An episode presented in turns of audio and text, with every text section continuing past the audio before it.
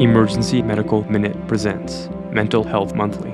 Substance induced psychosis, the agitated geriatric patient, manic episodes, paramedics, nurses, mid level providers, and physicians in the ED all regularly have to manage patients with psychiatric conditions, often with limited training and resources. In this series, psychiatric experts keep it real, raw, and relevant about what you need to know to successfully care for these patients in an emergency setting. Thank you all for joining us today. We're lucky enough to have Dr. Nadia Haddad. For those of you who don't know her, she is a psychiatrist who has expertise in both acute psychiatric care, but also related to uh, substance abuse and, and, management. My name is Ricky Dhaliwal. I'm an emergency medicine physician and internal medicine physician. I was lucky enough to be in med school with Nadia at CU. Uh, and Nadia, can you go ahead and introduce yourself and tell us a little about who you are? Thanks, Ricky. Uh, my name's Nadia Haddad. I'm a board certified psychiatrist, uh, also board certified in addiction medicine. I did my training and residency at Stanford University and stayed on at faculty there uh, for a year. And then i've also been on faculty at ucla and currently at university of colorado. I've been in emergency and uh, mostly inpatient psychiatry at an inpatient psychiatric hospital in colorado. I was the director of a dual diagnosis unit which is uh, detox and mental health. So a lot of m1 holds and uh, just severe detox. I went on into uh, chief medical officer at an inpatient hospital, and now I'm working in the community, building out acute care services for a local mental health center. So you've had quite the experience in terms of background. So we've got ourselves uh, a uh, impressive specialist to get to chat and, and pick our pick our brain today. And so Nadia, today we are going to be chatting about an issue that has really uh, taken over uh, the the medical world for the last few years, but has become acutely worse, especially here in Colorado with uh, opioids. Opioid overdose deaths have increased substantially over uh, the last few years, especially over the last year. While we have data that suggests that there's less users in terms of drug use, uh, the number of deaths related to drug use has skyrocketed, and we can specifically blame that on fentanyl and fentanyl's intrusion into the drug world. So, I'd like to chat with you first about this problem and focus our attention more on the treatment modalities for this. In the acute medical world, both emergency medicine and inpatient medicine, and even in the clinical world, we're having to help treat these patients and manage them. Uh, and it would be really great to have a discussion about some of the different uh, MAT programs that are out there and treatment modalities that we could use as more and more clinicians get X waivers. I think this is going to be something that's going to be really beneficial, and learning more from you and your expert knowledge would be really helpful. So let's get started. That sounds great. I just want to start by saying when I started in this state as an inpatient detox physician. That was 2019, April of 2019. And the majority of opiate detoxes I was seeing on the inpatient side were heroin, even at that time. And it was about, I want to say about a year and a half ago, that I started to see a real uptick in fentanyl. And it was people coming in saying, I'm using five of those fentanyl blues, you know, and they really called them oxy blues because they look like oxycodone, they're pressed. And what I started noticing right from the get go was that uh, the detox for fentanyl was significantly more severe than what I was typically seeing for heroin, even heavy heroin users. And that my interventions that used to work for heroin or, you know, prescription drug detoxes weren't working very well at all. And so what was happening is we have these uh, guidelines for Suboxone induction that say that we can induct Suboxone 12 to 24 hours after the last use of an opiate if it's a sort of moderately long acting opiate. So for heroin, we could, you know, usually induct maybe 12 hours after. And if it was Oxycontin, maybe 24 hours after. And what I was finding is that even when I would try to induct Suboxone to try to alleviate some of these symptoms, because I knew this person was going to start on a medication, we'll talk more about Suboxone specifically in a moment, I would get severe precipitated withdrawal. 24 hours out, even 36 hours out. And these people were miserable, miserable. I mean, and to the point where we were getting against medical advice discharges over and over again because there wasn't enough we could do to manage the symptoms, even if we threw uh, max doses of clonidine, max doses of hydroxyzine, added trazodone, whatever we could that would try to manage the symptoms until we could get them onto an opiate. So, this is a huge, huge problem. And it's uh, one of the bigger issues that I think we're trying to address in the addiction world and uh, specifically in the psychiatric addiction world is how do we get people from use onto MAT, right? Because that used to be simpler than it is now. So let me get back to your original question, which was, you know, what is the landscape of MAT, which is MAT standing for medication assisted treatment, specifically for opiate use disorders. So we have three FDA approved medication assisted treatments. From the top, we've got methadone, which is a full opioid agonist, meaning it hits the receptor exactly like every other opiate. And then we have uh, Suboxone or buprenorphine. Buprenorphine is a partial opioid agonist, which means that it sits on the receptor, but it doesn't stimulate it fully. Um, and that becomes important for a lot of reasons that I'll get to in a moment. And then we have naltrexone, which is an opiate antagonist or an opiate blocker. So, what we have is one opiate agonist, one partial agonist, and one antagonist at the opiate receptors. And so, we use these in patients for different reasons. And part of it is going to be patient preference, and part of it's going to be the circumstances they find themselves in in the moment that they need medication assisted treatment. So, let me get to perhaps uh, the difference between the methadone, the Suboxone, or the buprenorphine, and the naltrexone. So, methadone was the first on the scene uh, for treating opiate use disorders.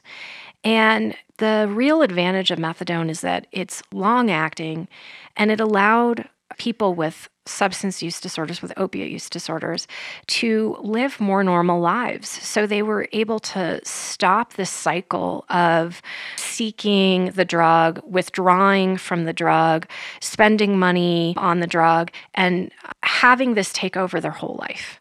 And instead, in a medical model, with support, with addiction counseling, they were able to go usually dosing once daily. And still to this day, most methadone programs are specific methadone specific programs that dose methadone once daily. So people have to go back every day to get the methadone.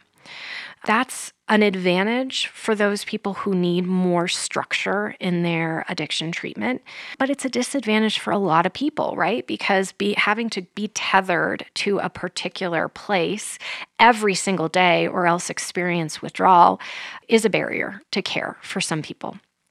So then came on the scene buprenorphine and naltrexone, and buprenorphine, the advantage to buprenorphine was that we have the ability to actually treat opiate withdrawal with buprenorphine. It does stimulate the receptor. But because it's a partial agonist, one of the things that we're able to do with buprenorphine is make it a little safer. So uh, there's less, uh, there's a ceiling on respiratory depression with buprenorphine, so that uh, we're less concerned about people overdosing on it. So as a result, we're able to generally best practices are to give out buprenorphine in once weekly increments when you start somebody on it. So now they're tethered once weekly rather than daily. And then if they do well on once weekly, over time they get transitioned to once every two weeks, and then over time to once a month um, is typical standard of care. So that's been a huge benefit. And one of the things that I think people get confused about buprenorphine treatment is that buprenorphine is typically given in a combination pill, so buprenorphine and naloxone. And a lot of opiate users believe that the reason that naloxone was put into Suboxone, which is the combination of the two, was in order to give them an opiate blocker in addition to the buprenorphine. But the reality, as I think most of us in the medical world know, is that that naloxone is minimally, if at all, absorbed uh, by our gut. And so, if we use it as prescribed, the Suboxone, the naloxone component, is not an aspect in the treatment, and it's really an abuse deterrent. So, it's meant so that people can't boil it up and, and inject it IV or crush it and so on.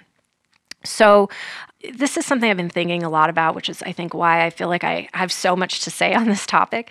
I have been thinking long and hard about what is making the detoxes for fentanyl so incredibly difficult.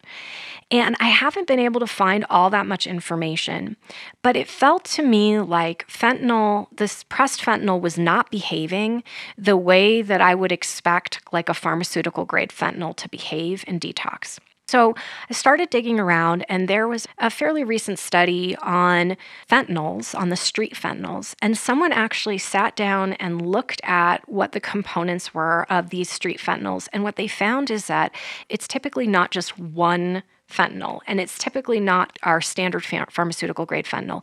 It is a list like three pages long of all of these different, slightly altered fentanyls that come out that have untested properties, basically. And there's such a mishmash in there that, you know, even though we say, oh, it's fentanyl, what we really mean is that it's like, you know, who knows how many different fentanyl compounds that are all smushed together, sometimes mixed in with methadone, sometimes mixed in with Suboxone, sometimes with uh, alprazolam or whatever else, that they're all, you know, mushing together into these pressed fentanyl tabs. So I think what's happening is fentanyl is maybe in our system up to 72 hours, even. And buprenorphine and fentanyl are now kind of fighting each other. And so fentanyl has this ability to attach to the receptor and detach from the receptor much more easily and quickly than buprenorphine does. Buprenorphine, once it gets to the receptor, it gloms on and it sticks there. And so I think what may be happening is that as the fentanyl is in the system, if someone uses Suboxone, they don't actually get much of the effect of the Suboxone itself. But then as the fentanyl starts to wean from their system, there's not enough to really compete with the Suboxone anymore. And but the potency of fentanyl is so strong that the Suboxone gets on the receptor and then people go into florid precipitated withdrawal. You know, it's it's interesting that you say that because I can tell you that you know recently I've had uh, a couple patients who begged me not to give them Suboxone because they had such a bad experience with it with severe withdrawals in the past. And you know, one of the things that's interesting is that you know, when you're starting Suboxone, we're supposed to be starting it once they're already in withdrawal, which to me, it makes no sense to me. Uh, but that actually makes a lot more sense in terms of the possible makeup with these synthetic, uh, multiple types of synthetic fentanyl that could be lasting for longer than longer than uh, than we th- we thought, um, and could actually be be causing this significant um, sudden withdrawal type symptoms. So, so that's a really interesting concept as far as Suboxone. So, the last piece you were talking about was the naloxone. Yeah. So, Sorry, naltrexone. Right. So, naltrexone is the orally available um, opiate antagonist. And so, um, naltrexone is very different than, than buprenorphine and methadone. And we tend to use um, naltrexone for people who aren't right then withdrawing from a substance. Because if we gave an opiate antagonist, as you might expect, when someone had any opiate in their system, they would go into withdrawal, right? We would precipitate a uh, even more severe withdrawal. So typically, we don't start naltrexone until seven days or more after the last use of an opiate. In some settings, we will, and and with uh, very robust informed consent um, we may talk with patients about like hey look you look like you're through the worst of the withdrawal do you want to try naltrexone and we'll try maybe a half dose, 25 milligrams. Um, but when I've done this witnessed on the inpatient detox unit, uh, it always created pretty significant renewed withdrawal. Uh, but you know, when people wanted to get on naltrexone more quickly, like before they discharge, we would sometimes do the half 25 milligrams. They'd go into a little more withdrawal. We'd give them the 50 the next day. If they could tolerate it, we'd switch them to Vivitrol, which is that long-acting IM, um, you know, 28 day, 30 day um, uh, naltrexone in their system. So, what would be the benefit of naltrexone over Suboxone? That's a great question. So, Suboxone being an opiate itself, first of all, we can start it sooner after people are withdrawing. We can use it for detox, right? And then the other piece of it is that it being an opiate means that it actually treats post acute withdrawal from opiates. So, post acute withdrawal can be things like dysphoria, like pretty intense dysphoria. You'll get people even suicidal in the withdrawal period or the post acute withdrawal period. Suboxone treats that other symptoms of post acute withdrawal, you know, potentially Suboxone can treat as well. So people feel more normal when they're on Suboxone.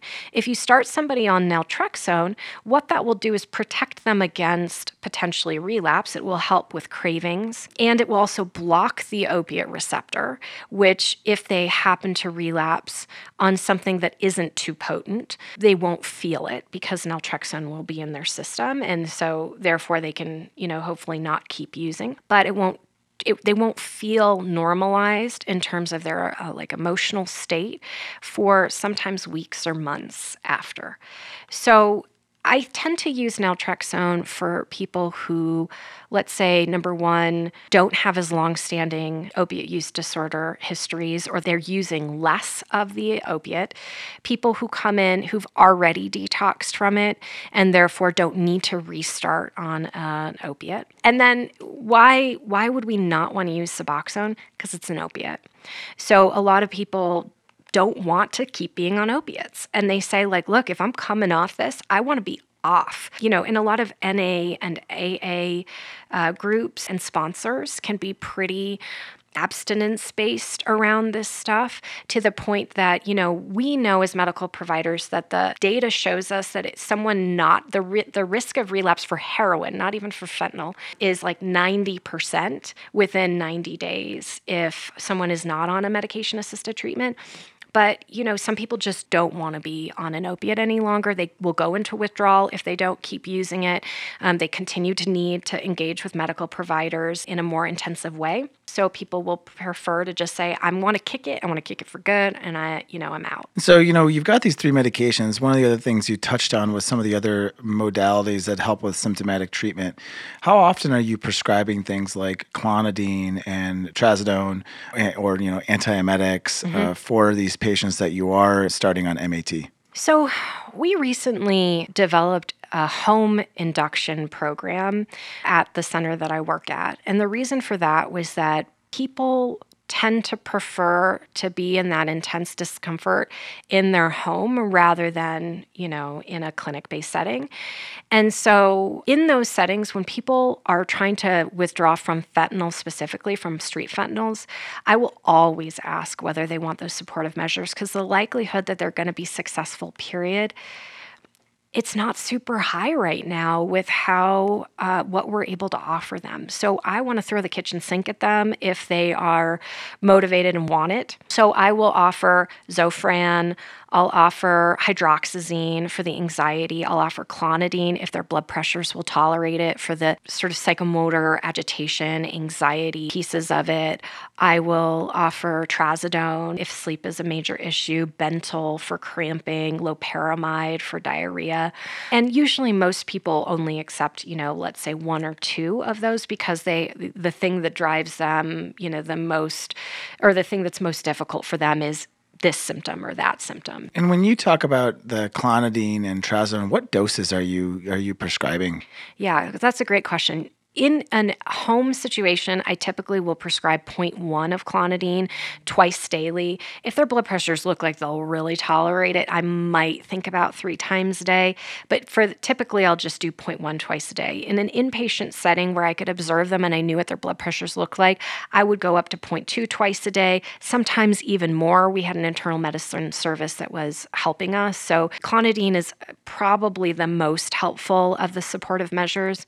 Zofran, we're using, you know, four usually right. milligrams. Yeah. And trazodone, usually you're, you're going to need like 100, 150 milligrams for most people. And that's just at night to help them with sleep because exactly. that's a big issue when yeah. you're withdrawing. And hydroxyzine, I'll offer them 50, you know, BID, TID, sometimes if they're really familiar with it, even QID. Now, for those folks that are doing this, uh, attempting to induce patients in the clinic, ED, or inpatient, you know, like, you know, discharge from inpatient setting, when they do have their X waiver, one of the concerns that um, I think a lot of folks have is what do they do next? Mm-hmm. Well, now I'm sending this patient home.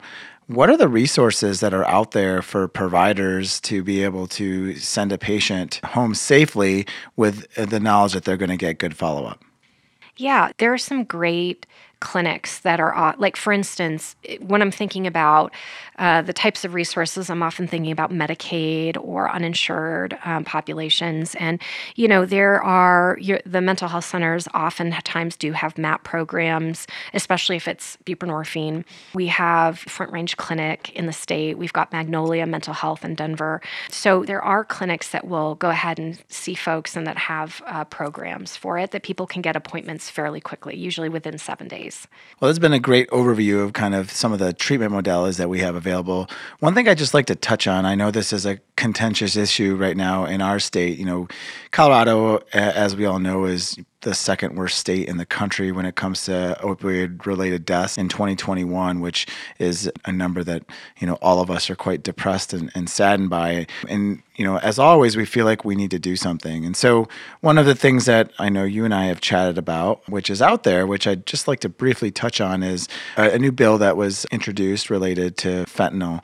And specifically this bill has a few pieces on it. And i'd just like to touch on a few uh, you know kind of touch on them briefly and just get your thoughts So I'll just give a quick overview. You know, one piece is that any person who is caught with one gram of fentanyl, originally was four grams, but now it's one gram, can now be charged with a class one felony. The second piece on, on this is increased funding for Narcan and, and MAT type, type treatments, specifically in jails and also with the mental health component with it being funded by ARPA money with no long term funding for that. And then the last piece on this is related to the ability for for uh, folks to get Narcan, um, you know, to help bolster programs such as the Colorado Naloxone Project. And so, my question to you is kind of twofold. What do you see as the the goods, and what do you see as the the bads in this bill that we should think about as a society, and and specifically as uh, healthcare providers? Yeah. So this has been a, a point that we've talked about quite a bit in Colorado Psychiatric Society in our legislative committee meetings. As a general rule, so I haven't read the details of the bill myself. The pieces that I hear about increased funding for MAT services, for Narcan, I mean, I love that. It's no brainer. That right? that is a no brainer. And so in our discussions, I think how could we not be excited about that piece of it? I don't think that there is any evidence that criminalizing substance use disorders, addiction generally, has been a helpful strategy. It doesn't seem to reduce the amount of substance use that's out there. What seems to happen is that we then just move people with addiction issues from treatment focused settings into sort of more punitive punishment settings. And I don't think that that's going to be beneficial to our state. I think what's going to happen is we're going to expand the population of people in our jails and prisons who have substance use disorder issues. And therefore, like we're seeing across the country, our biggest centers for mental health and addiction treatment are going to be our jails and prisons. I don't think that that's a therapeutic environment. I don't think it's helpful. So I am very opposed to the idea of penalizing fentanyl in that way. So, what I'm hearing is from a public health perspective, there's a concern that this could exacerbate underlying psychiatric related issues and, and also put people in situations where the treatment is not conducive to the problem. Um, while MAT, it sounds like, is, you know, we all know is, is beneficial, it, it may be um, the actual place of administration uh, that's concerning. But at the same time, the ability to fund MAT programs and, and things like Narcan are important. Do you have any concern with the fact that physicians and providers may end up having to be mandatory reporters mm. uh, in in regards to this. I hadn't even thought about that. Yeah, well, you know, I always, I always wonder whether that would keep a person from seeking treatment. Oh, right? Absolutely. and it so would. the unintended consequences. So it sounds like we've got a little bit of, of work to do um, from you know not only uh, you know from a public health standpoint to ensure that we're we're creating legislation that doesn't have downstream unintended consequences. Let's put our money into treatment. Drug courts can be really helpful if there are places to funnel people, right, that is treatment related rather than sending them to jail or to prison. So that's where we need to go with this. Well, thank you so much, Nadia, for taking the time to chat with us again. Uh, as always, it's uh, really uh, informative to hear your thoughts and pick your brain. So thank you so much. Thank you, Ricky.